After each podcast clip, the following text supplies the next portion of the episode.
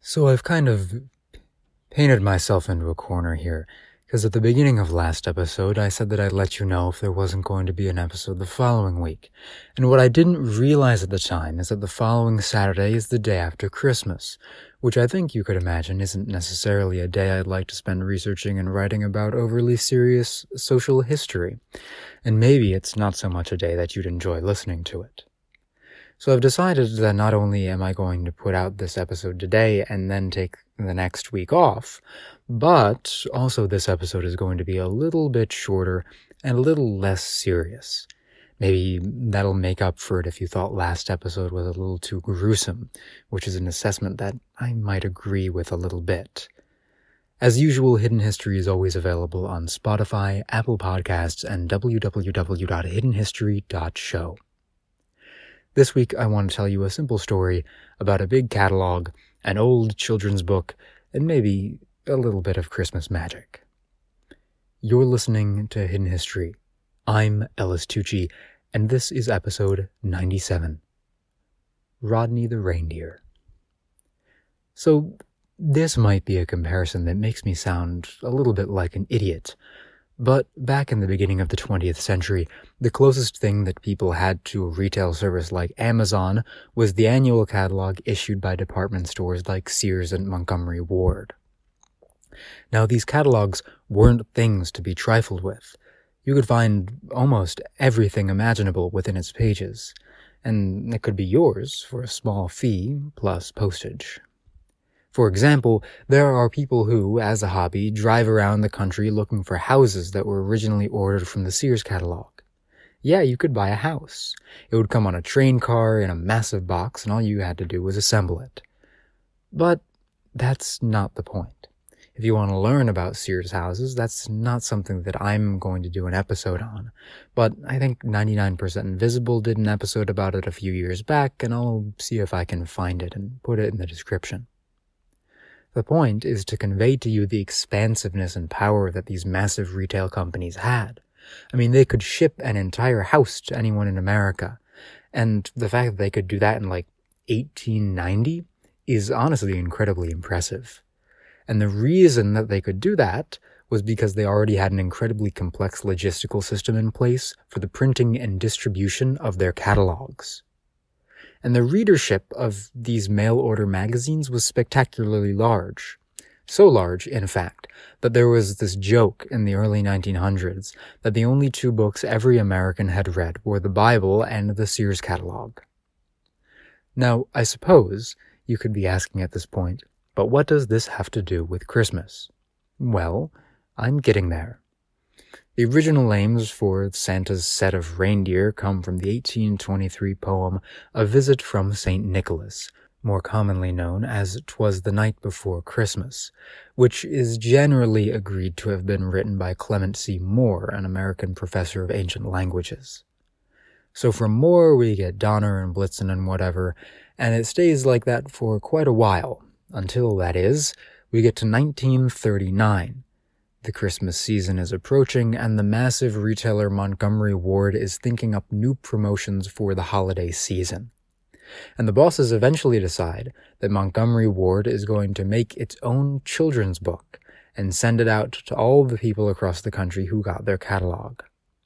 The guy selected to write it was Robert L. May, who up until that point had been writing copy for the Montgomery Ward catalog. After working through a bunch of names like Reginald and Rodney, May selected Rudolph. According to an interview he did in the 70s, his boss was doubtful as to whether or not Rudolph would succeed as a promotional character. However, Montgomery Ward ended up going along with the idea, printing and distributing around 2.4 million copies of Rudolph the Red-Nosed Reindeer in 1939. But things were not looking up for Robert May. His wife Evelyn had been diagnosed with cancer in 1937 and had died in July 1939, leaving May a single father, saddled with a significant amount of medical debt and surviving on the meager salary of a copywriter. He continued to work at Montgomery Ward throughout World War II, But Rudolph, however popular, wouldn't be seen in the public eye until 1946, as wartime rationing of paper had prevented another print run. Then, after the end of the war, we can make out the beginnings of our Christmas happy ending. You see, in 1931, in the beginning of the Great Depression, Montgomery Ward was losing money. So JP Morgan, which owned a majority stake in the company, invited a successful mining executive named Sewell Avery to make the massive retailer profitable again. Now, Avery was a pretty typical big business guy of the era. He donated lots of money to museums and universities and libraries, but also gave an incredible amount to conservative political causes, fiercely opposed unionization, and was a staunch opponent of the New Deal, as well as Roosevelt's war production policies. As a matter of fact, his opposition to Roosevelt and unions was so strong that in 1944 Avery's repeated refusal to sign a union contract, therefore endangering the availability of goods during World War II, resulted in a brief period where the government nationalized Montgomery Ward. If you look up pictures of Sewell Avery, the first one should be of him sitting down while being carried away by two soldiers. That's what that's from. This is to say that Sewell Avery was probably not the most kind and fair-minded guy. But 1946 comes along, and maybe he's visited by some Muppet ghosts or something, but he ends up giving Robert May the full rights to the story he created, which, up until this point, he hadn't made a dime off of. May, who had once dreamed of writing a great American novel, tried to find a new publisher for his story. A difficult task to be sure, as a lot of publishers thought that it was foolish to try and sell something that was once given away for free. Eventually, he succeeded, and what began for him as a large print run of 50 cent children's books eventually expanded into a massive commercial market at just the time that Christmas was becoming commercialized. In 1941, May had remarried, and so it was that his new brother-in-law was Johnny Marks, a songwriter who would go on to write classics like Holly Jolly Christmas and Rockin' Around the Christmas Tree. Marks adapted May's story to song form and in 1949 it was recorded and released by the singing cowboy, musician and rodeo performer Gene Autry. Rudolph, of course, was a phenomenal success. And for Rudolph, you kind of know where the story goes from here, right? It's a little bit different for Robert May. He eventually left Montgomery Ward to work on his reindeer full time, but returned in the late 1950s as declining book sales saw him looking for more consistent work. May worked in the copywriting department at Montgomery Ward until his retirement in 1970. In 1971, he was widowed for a second time and remarried the following year. Robert L. May died in 1976 at the age of 71. His memory lives on through one of our most pervasive holiday traditions. And even though it started out as a promotional campaign, that doesn't mean it can't be kind of sweet. Thanks for listening. This is Ellis Tucci at Hidden History. Signing off. You know Dasher and Dancer and Prancer and Vixen Comet and Cupid and Donner and Blitzen. But do you recall the most famous reindeer of all? Rudolph the red-nosed reindeer had a very shiny nose. And if you ever saw it, you would even say it glows All of the other reindeer used to laugh and call him names. They never let poor Rudolph join in any reindeer games.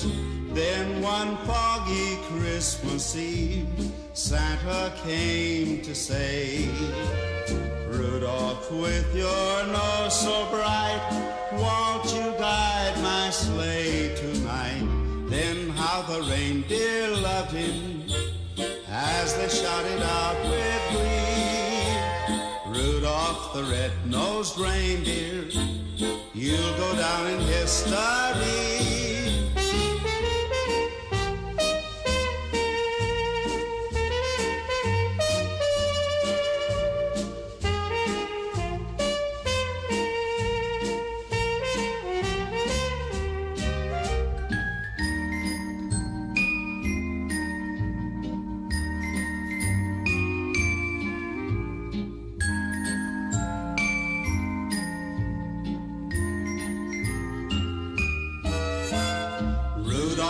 Red-nosed reindeer had a very shiny nose. And if you ever saw it, you would even say it glows. All of the other reindeer used to laugh and call him names. They never let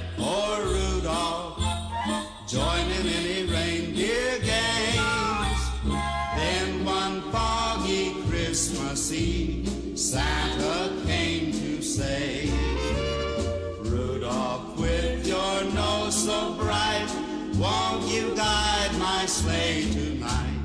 Then how the reindeer loved him as they shouted out with glee.